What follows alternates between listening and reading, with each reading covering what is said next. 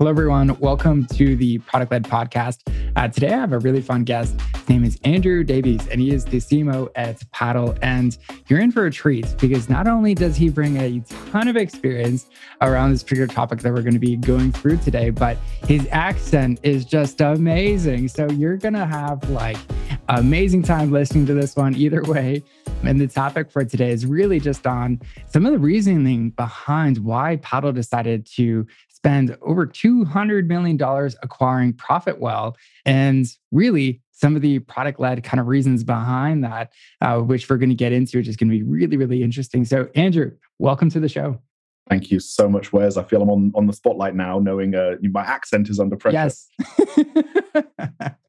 awesome. Can you just quickly tell us a little bit of your background so people can understand just where you're coming from? Yeah, certainly. So, um, I was a, a, company founder, CMO of a SaaS business, and co founder of a SaaS business that was a strong, purist ABM play. We were whale hunting, no PLG at all. And we sold that business two and a bit years ago into a business that, again, was a enterprise ABM outbound type process. And I ran global marketing for them. That became Optimizely as part of a roll up. So I ran global marketing there came and joined Paddle in January of this year, and it's been a ride since. And we've got a much more blended model, a hybrid model between PLG and, and outbound ABM. We've had an acquisition recently. And so, yeah, it's been a ride over the last few years of learning two really different motions and how they can work together and what's different about them. Um, but that's me. I'm, I'm CMO at paddle.com.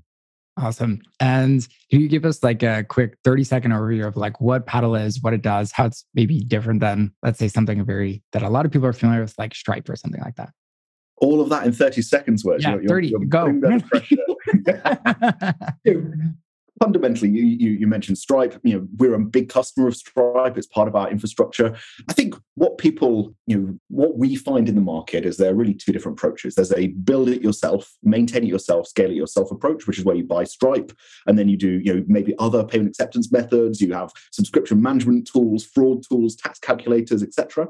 Or use Paddle, and it's your one tool it's a slightly higher fee, but it's one single partner, and then you use them for your entire growth journey. And it means you can focus on the customer and focus on the product you're building. So we call it the complete payments infrastructure for SaaS. And yeah, that's really what we do. Awesome. So take all those uh, hairy problems, especially around taxes and stuff, and make sure people don't have to solve them. yeah, I mean, I was told by a, a, customer of ours a couple of days ago that second-time founders choose paddle, and I love that description. You know, once you kind of yeah. experience some of that pain, then second time round, it's much easier to make that decision. Yeah, I've yet to meet a founder where it's like, I actually enjoy this stuff. I, would, you know, instead of like growth, I just want to focus on my taxes and figuring out, you know, what's the right attribution here and there. No one ever. Cool. Yeah, no one ever. So the topic for today is like that 200 million acquisition and how it really was a really cool product led play. Could you just share a little bit more around the why? Because we hear all the headlines and stuff like that. It sounds great, but I want to just hear it from your perspective. Like, what were some of the main kind of like reasons behind this acquisition play? Yeah. So, for those who don't know, Paddle acquired Profitwell. I think we announced in May 2022, so several months back now. Most of your audience will have heard of Profitwell. They might well have come across Patrick Campbell and his many different uh, talks and keynotes. He's a fantastic speaker, super intelligent guy. I love working with him and knew him from, you know, I bumped to you know, come across his path years ago when I was building my SaaS business. So the why here is really interesting. I think we've had massive ambitions at paddle to grow a really industry defining company. And you know when you think about that some of it is what you can build yourself and then some of it is who are there out on the market that we could partner with? And you know to use that often tr- phrase you know one plus one really does equal three. Yeah. and the kind of the paths of christian and patrick the two ceos you know they crossed years ago at conferences on podcasts and philosophically they think very similarly. So both of us are trying to not just give you better tools to run your company but remove the problem from you and do it for you and that's something that's really interesting. So it's giving you the actual end result, the outcome, mm-hmm. rather than giving you better tools and insights or some data. We can come back to that. So there's a real strong kind of product vision, a philosophical alignment there. Profitwell have built the number one SaaS metrics product on the market. You know, almost 30,000 companies that use it. And that's, you know, fantastically valuable. It's a unique insight into the industry that we loved. And then they had two paid products that are completely complementary with no overlap. An automatic churn reduction product called Retain and Price Intelligently, which many people know them for, which is a pricing product.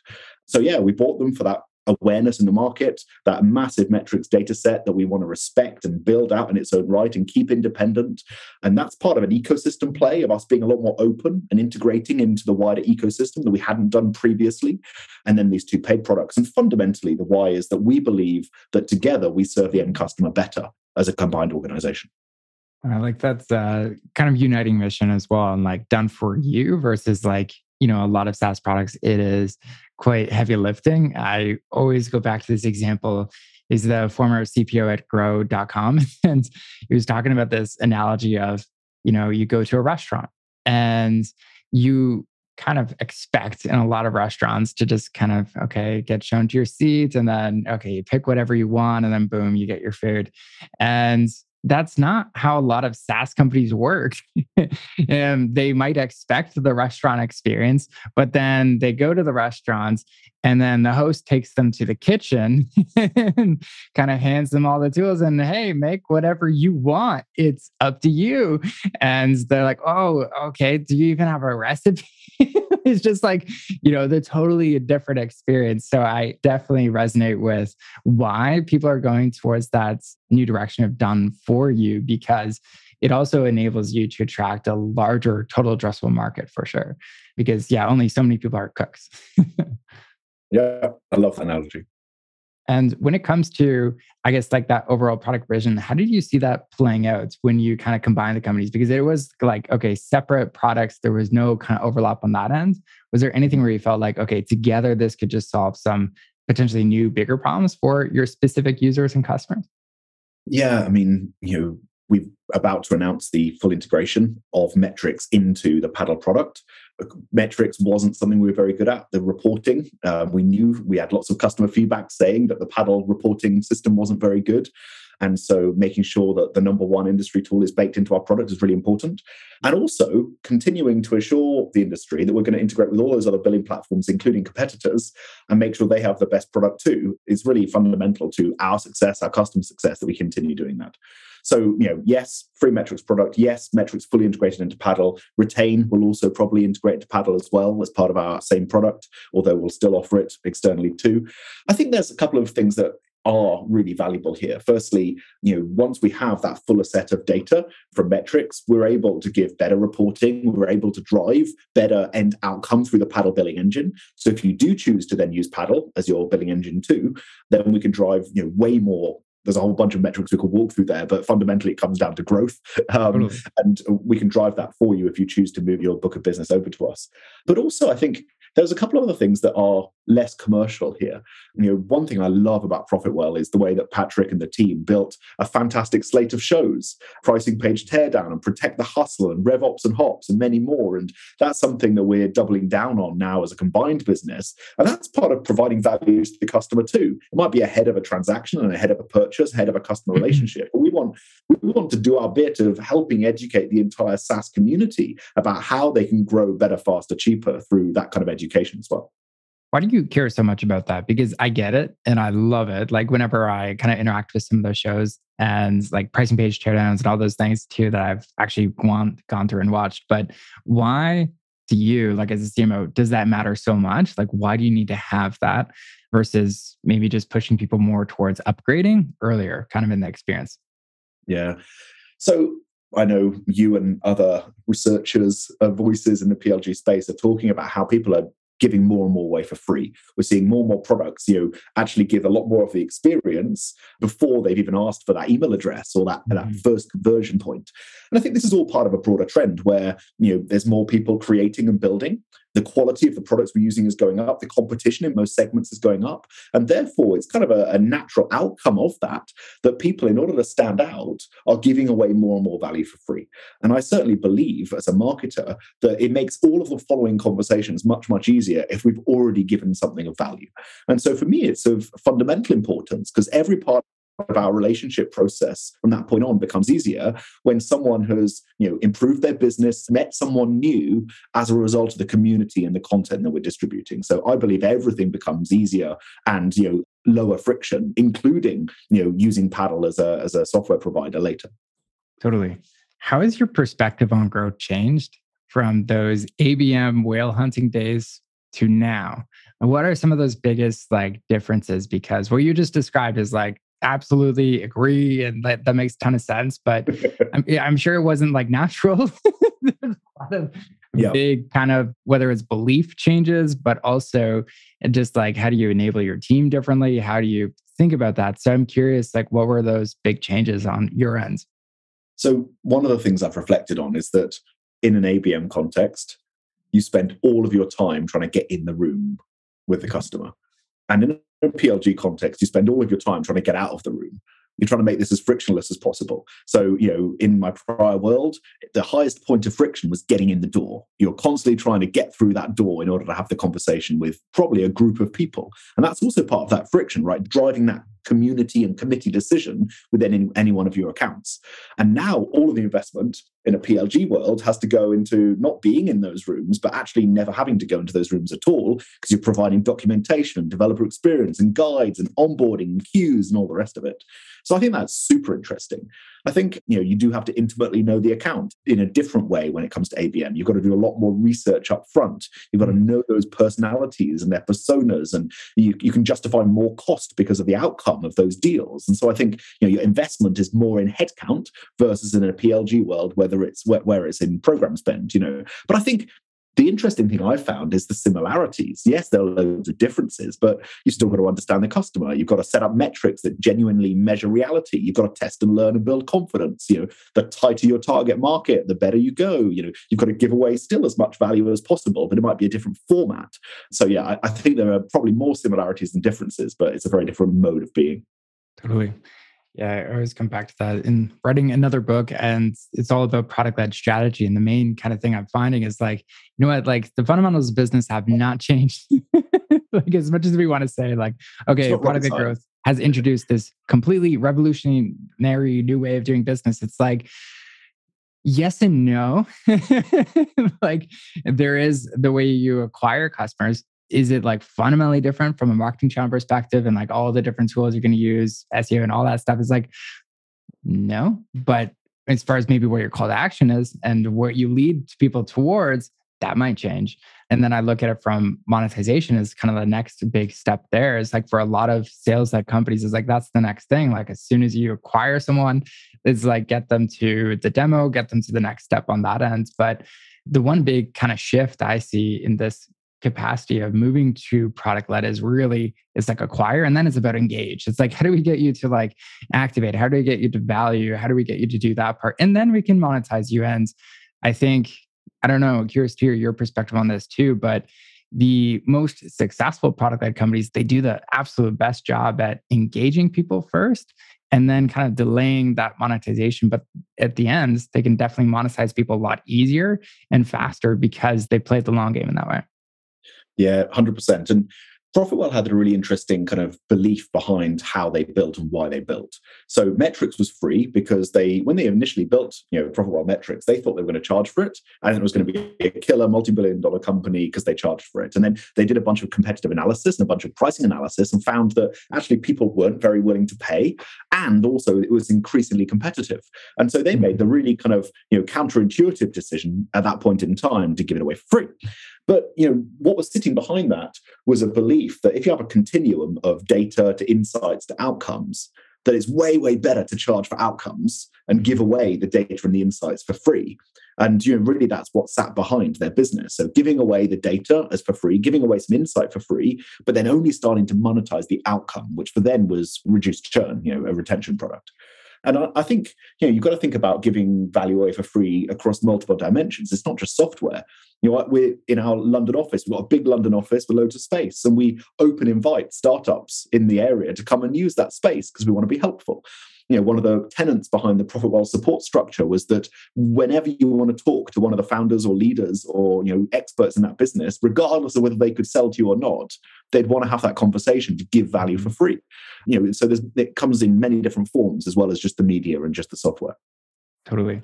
Now, as a marketing leader, like what were some of those biggest changes that you've kind of identified? You talked a little bit about like the I like the concept of like ABM is like get in the room, product led is get out of the room. I like that concept. But as far as how you lead your team and what you mm-hmm. get them to focus on, was there any other like big changes on that end from moving from more of a sales led to product led leader? Yeah, I mean, you know, I'm definitely not there. I'm on that journey. You know, yeah. we're still balancing sales as well as product led, so it's a very much hybrid. You know, fundamentally, my belief is as any leader, but as a marketing leader, my job is to teach people the rules of the game so they get to play it themselves. So yeah product led and sales led, there's just slightly different rules of the game. There's different cost of acquisition, there's different tools and tactic mixes, but that philosophy is exactly the same. And frankly, you know, I'm going through that process of discovering some of those rules of the game and learning from people like yourself and other people out in the industry who, who have been in this game and in this PLG space longer than I have, so that my team can understand what our goals should look like, what our customer acquisition cost should look like, what good should look like, so they can go and play it themselves. And I think that piece again is, is similar between the two methods. Awesome. And so you talked a little bit about before this call too, like content and community and just like why it's so important. There's one of the, the big things that kind of stood out to you in Profitwell as well. Like they do amazing job with the pricing page teardowns and all that stuff to really engage community and create that experience. What is the overall importance of that in your mind? You talked about engagement, but was there anything else that you think is like really stand out important for people to think about if they are running their own SaaS company, why they should potentially consider something like that? Yeah, so I think one thing that Profit Profitwell did really well, and I think it's important to pull out here, is it's not just content. You know, every marketing team is chucking out content to feed the marketing automation machine, right? We've got a hundred different ebooks, we've got a hundred different webinars, you know, most of them pretty suboptimal. One of the beliefs that sat behind Profit Profitwell, which I've seen in a couple of places now, and I really, you know, I, I love to see played out in real life, is the belief that an episodic format where you're delivering a series over mm. time is something that it really accretes in value. Whereas when you're dropping an ebook, then you see this spike of attention and activity. And then you spend the next three months with your SDRs desperately on the phone trying to call people and convert them from that point of engagement mm-hmm. through to something else. And what we're trying to do, and what that kind of Profitwell approach was, was to stack that over time and build and build and build. And I think that's really interesting. And it's something that few marketing teams are doing. Podcasting is probably the main medium that people are starting to do this in rather than video or other formats. But I think that's super interesting as something that sits behind it. And then the second thing would be genuinely making it data driven. It's all very well for you know mm. people to start a, a video series where they're interviewing people or starting a video series where they're talking about customer challenges. One of the unique things that sits behind what we're trying to do is making sure that our data set what we've learned about customers is actually what is informing that content. And I think that gives it a really relevant point of view. Totally. And how do you decide what is something to give away for free versus something that you should charge for? So I think it's really important as marketers that we genuinely understand the fundamental business economics. So let's yeah. use, you know, the Profitwell and paddle circumstance here. You know, the lifetime value of paddle is significant. We are something that is embedded in someone. People don't like replacing their billing stack. We do see people come to us as they're scaling because they face those challenges of internationalization that uh, you mentioned at the beginning, tax calculations, etc. But it's pretty sticky because it's something that's fundamental and core to the business. And you know, we want to be the last ever billing stack replacement that any company ever does. And so, with that knowledge, suddenly, you know, that does become a fundamental endpoint of where we want to bring people to because we believe it gives them the most value and therefore there absolutely is a kind of a gradation of other things we've got to make a decision on before that of whether they should be completely free or whether they should in some way be subsidized. And so you know fundamentally i think there's a few things here. The first thing is what's the time frame of the business you know venture backed versus bootstrapping? Are you looking at a couple of years? Are you looking at you know seven eight nine ten year horizon or you don't have any horizon at all? Because some of this stuff just accretes more over time. I believe that if profitwell had had a venture backed situation where they had a more short termist mindset for growth they wouldn't have been afforded the time and ability to go and build the number one metrics product on the market for free. It would have been mm. that was a really strong-willed principled decision by patrick and faku and peter and the other team there and so I think that time frame thing affects a lot of these decisions. What do you think helps companies create that time frame because like there's like the startup kind of vibe, which is like let's just launch this and figure it out and like throw the long term out the window usually, not always. And then there's yeah, like other companies like Bravo on an example where it's like, okay, we're going to play like the really long term play here, make this free product absolutely the best thing in the market, which is very bold because you probably could charge for it, but also there's a lot of different value that you could derive from that too.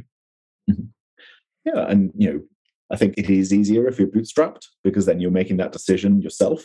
And we have seen, you know, a bunch of VCs being willing to play that long game with unmonetized products. And, you know, sometimes you know silicon valley in america from the european context gets criticized for being willing to play that long game. But yeah i think really it just it does come down to alignment internally. Like does your board agree that this is the strategy? And does that give you multiple not multiple quarters but multiple years to execute on it? And one thing that's really exciting to me wes is seeing more and more founders want to bootstrap, want to go longer before they're raising, and yep. then being able to control that philosophy themselves before being pressured into, into really pushing those quarterly numbers. And I, I genuinely believe that that usually gives a better outcome for the customer they're serving because they're obsessing about every single one of those new users. Totally. What are some of like the big benefits that you're willing to share so far from this acquisition that you kind of went into like any acquisition is a bit of like okay you have your ideas of like what to expect you've done your due diligence and you have like your expected plays of like how do you get that one plus one equals three combo uh, we're all trying to get. And so when you think about that and what actually happens since may what are some of those big things where like wow like this actually really really worked maybe even better than expected? And what are some of those things where you're like bummer. So I think, you know, fundamental to this is you've got a group of people who joined a business that they never applied to work at. Yeah. You know, that's what happens in any acquisition, right? There's a bunch of people, 85 people on acquisition who applied to work at Profitwell and now no longer work at Profitwell. And so, honestly, you know, we can talk about a few other ones, but probably the one that has the most challenges and the most unexpected surprises is around the people. You know, on the you know, challenges, you're bringing together two teams who have pretty similar worldviews about a whole bunch of different things, but you know, entrenched in a different context, in a different company, in a different market, clearly will go about things in a different way. And so there's a whole bunch of vocabulary and process and how we do things that you've got to start ironing out there. And you know, simple things like in a bootstrapped environment, everyone's got six job descriptions. And suddenly you're now in a larger company, you've got to say, well, I kind of need you to do one job really, really well. Which of these six do you want to pick? You know, there's some interesting conversations that happen there. On the flip side, you know, in terms of some of the in terms of some of the kind of the wins on that side that have been unexpected. I keep coming across, you know, Profitwell team members that I've, you know, obviously not worked with prior, who are just killing it, who are passionate, they're mm-hmm. they're deeply empathetic, they're extremely experienced in the bit of the business that they're working in. And when you're doing an acquisition, you're looking at a sheet of numbers and a DD pack. Yeah. And so getting to know the people behind that pack for me has been, you know, the real win here. But yeah, those the, the people side of it is probably the bit that's most fraught with uh, with interesting conversations. Totally. And when you think about the culture too, like how are you approaching that? Because I know there's like a couple different mindsets, like, okay, it's like a merger and like, okay, we're gonna like combine and pick the best things of like this culture and you know, get rid of some others, whatever. And then there's like, okay, we acquired you for a reason. Like, let's just keep it as is and we won't mess it up. So curious how you think about just that overall cultural perspective too. So this was a really interesting one because we were buying a business that was on its front foot they weren't looking to be sold. They have a massive you know view ambition in the market view of where they're going to go. And so you know that creates problems in that there are real strong opinions from multiple different perspectives here. I've been involved in acquisitions in the past where really it's a tuck in and you're buying a company that really is kind of struggling to raise capital or you're struggling to see an exit. And it's much easier then to just bring them into the mothership if you like. That's definitely not the situation we have here. And so, you know, I think the most important conversation is to get everyone to the point in their journey of learning about the combined companies where you end up walking out of your room and then walking back into the new room together as one team and trying to work on what that new future looks like. Because in the in the first couple of months, there's that shorthand we use, which is, "Oh, I'm from Paddle and you're from Profitwell," and that's really helpful for like a matter of weeks when you're trying to learn who people are and what they do. And then it becomes a bit destructive because suddenly now there's a divide between you. And then it's important to make sure there's a mechanism for walking everyone out of the room and back in and saying, okay, now with this combined business, we're going after these killer targets, this customer value what's the best way of operating together to based on our you know historic values and things we've learned but what's the best way of operating genuinely together to meet that goal okay uh, so i guess to recap that for the culture is it just not changing it too much and just finding like what is the best way to, to keep it like as far as like even like core values and like changing that side of things or is there not much change you're thinking in the the interim right now no, I think we do need to we need to reclarify things. We need to reclarify things for both companies. It's not about Profitwell taking on Paddle's culture. It's not Paddle taking on Profitwell's culture. We've yeah. got to go through an exercise of coming up with what is this combined group totally. of people brought together. So I think it is change on both sides.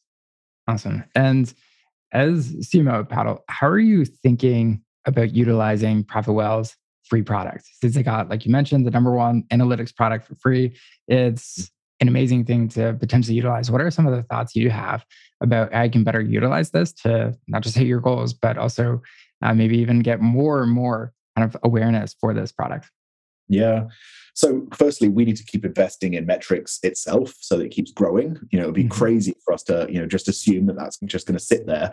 We've got to invest in new billing integrations with other companies and making sure that it's delivering a great experience there. So, we've got to spin up a better resource team to keep that going. And so, there's suddenly new mm-hmm. functions that have to spin up when we're thinking about this. Secondly, I'm really interested in how we, you know, on an aggregate level that's non-invasive to any of those companies that, that are in that base, how we help everybody learn by benchmarking on what good looks like across the range of metrics we're tracking. We already do a bit of that within the product, but I think we can go way deeper on that because you know in the cut and thrust of building Profitwell and the same in paddle, like neither of us have done a particularly great job of interrogating our own data to provide value. And I think that's something that's, an, again, another thing we've got to build out on top that will really help us. So both of those two things, uh, I think, are new in the organization, in the marketing organization, we've got to work on. I think there are a few other things here. You know, Profitwell has been built, you know, by an outbound BDR model in the same way that Paddle has got that too. And so, although they have the, the product led growth motion that's working mm-hmm. for their paid products, it's often BDRs reaching out into those accounts to offer them something that is an upsell. And now we've got to unify that process across both companies because we're both operating in different stages of say, you know, sales stages, different handoffs with sales, different types of targets, compensation, etc. There's a whole piece of work to work through there.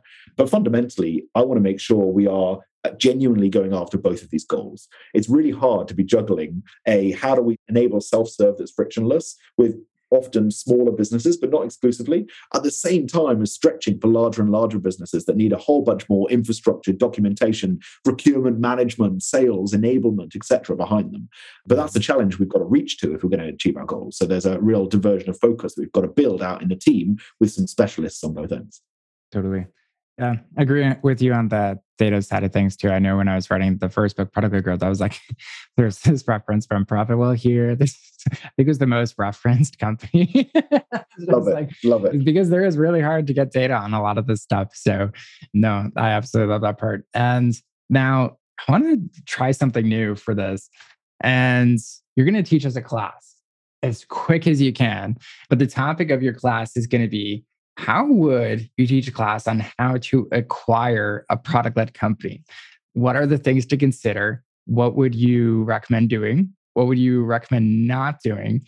And what are some of those things that you think people should know about as like the top of your list as you kind of like reflect on your past? How long did the acquisition take?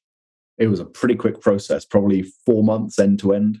Okay, cool. That's awesome. I thought it was going to be a lot longer, but that's great.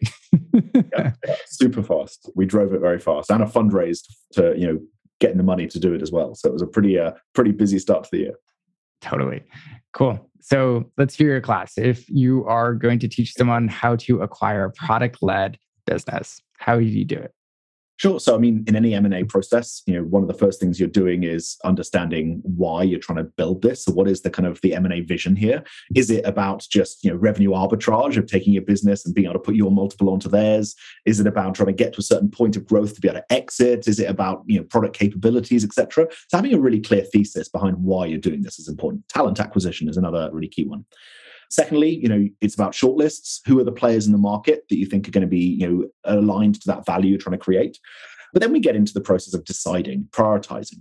And um, I think one thing that's really important here is coming back to the customer, coming back to is there genuinely either an alignment of ideal customer profile between the two businesses, or we're doing this specifically because it's additive to our market, it's additive to who we currently serve.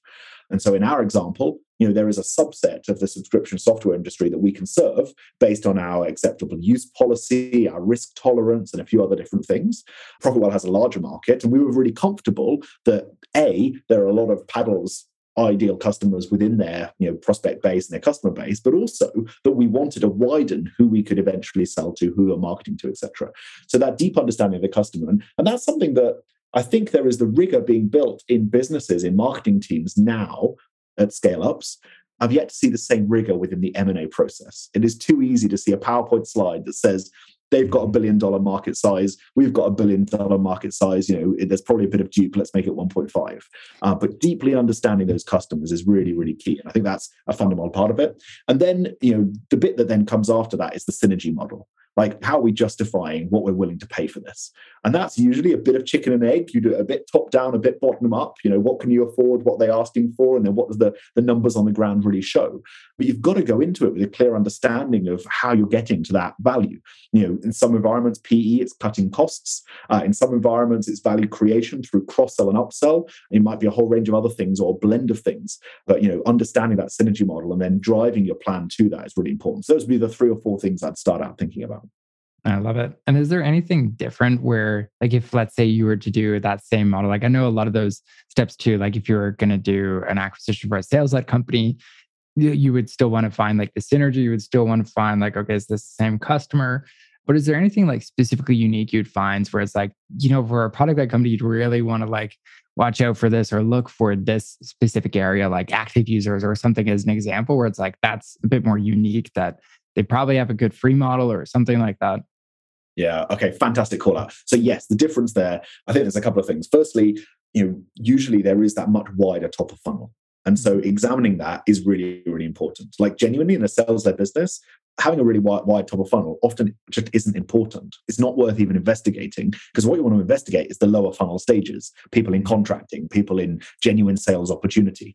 So, firstly, yes, completely agree. More investigation of, you know, how large is this audience? How are they coming to you? What's that genuine size when you dedupe it across channels? And then how engaged are they? Yes if they're free products exactly the same coming down to their you know activity levels how recently have they logged in how many people from that business have logged in.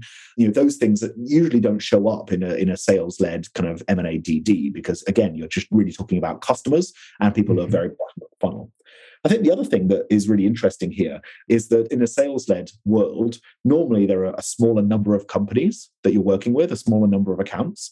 And therefore, there'll normally be a reference system where you'll ask for, we want to speak to five and there'll be an independent third party that will go and speak to those five and report back to either the financiers, the acquiring company about are they happy, are they not happy, what do they think about the business, etc., etc. I think in a product led world, there's the opportunity when both parties agree, and we did a little bit of this, to do much wider surveying and sentiment kind of testing mm-hmm. of, of, going to a, the wider base. And actually, you're not really disturbing a commercial relationship, which is often the sensitivity there. So you can get some real interesting feedback from that wider engaged audience. And the other bit of that is you can be part of the audience in a product led world. Mm-hmm. So, you know, why wouldn't you, if you're acquiring a product led company, actually go and adopt and be part of it and be part of the audience? Now, that's something you can't do if you're going to go and, you know, buy a, sales led business. Totally. I love those parts ends. Would you say it's less risky in some ways in a product led business acquisition versus a, more of a sales led one? Just by the nature of there's probably going to be a lot more customers in the sense of like, let's take a million dollar business for this part just to make the math easy one the sales of business has like let's say 20 customers or something like that. The product led one has a thousand. And it's just like okay if you lose 10 okay it doesn't matter versus 10 on the other. Is like oh my goodness we're having like uh we lost half the business kind of thing. Mm-hmm. I think that's a really interesting point. I've never thought of it that way. I think you're probably right. I think there, you know, there's more data to observe. You know, certainly in mm-hmm. early stage, early stage sales-led businesses, it's very, very common to see, you know, one or two data points that are put together as three or four, and suddenly it's a gospel truth. Whereas in a product-led world, yes, there's normally more data, more users, more interactions that you can build that story off. But I think all of these acquisitions are risky. Totally. Now, when you do your next acquisition, what's the one or two things you're going to do differently next time? one of the things I don't think I'll ever get the opportunity to do again is to build a documentary about the uh, the acquisition process. So that's something I, I, I think we did this time that was new for me this time that we'd never done before. I've been involved yeah. in you know one sell side and five buy side acquisitions before this, and I don't think I'll ever get that opportunity again. So that was pretty cool.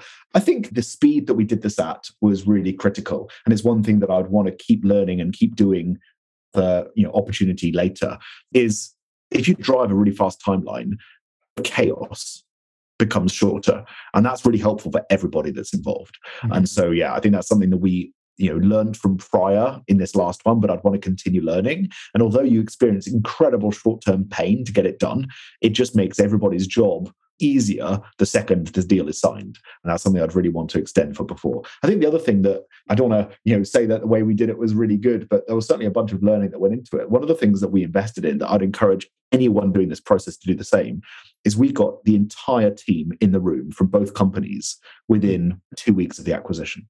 Oh. So we'd already planned a summit for paddle, and we just made sure, in case it was going to happen, that we had an extra 100 beds in the venue we were ready for. And so we planned this full company summit, and then we flew all of the ProfitWell team in as well. In fact, you know, they were up getting passports, you know, two days before they were flying to get get over because it was so last minute.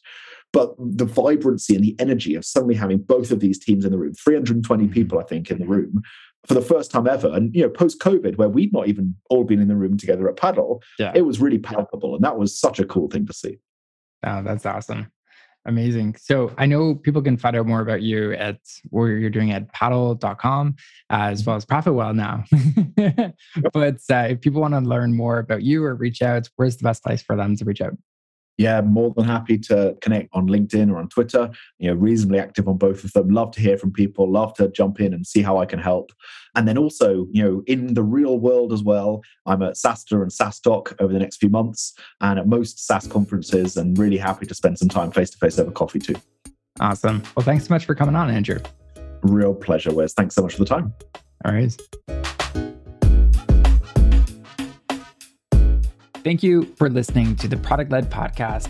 If you found this episode helpful, please share it with a colleague or friends you know who might benefit. We are always looking at which episodes get the most listens so we know which content to create more of. So if you want more of this particular type of content or style of episode, please share it out. And in return, here's your selfish reason to do this. Uh, we will definitely create more content just like this episode. And if that's not your style, please leave us a review wherever you listen to podcasts and tell us your favorite part about this podcast. I personally read every single one of these reviews, and it gives me more ideas on what content we should do more of. Happy growing.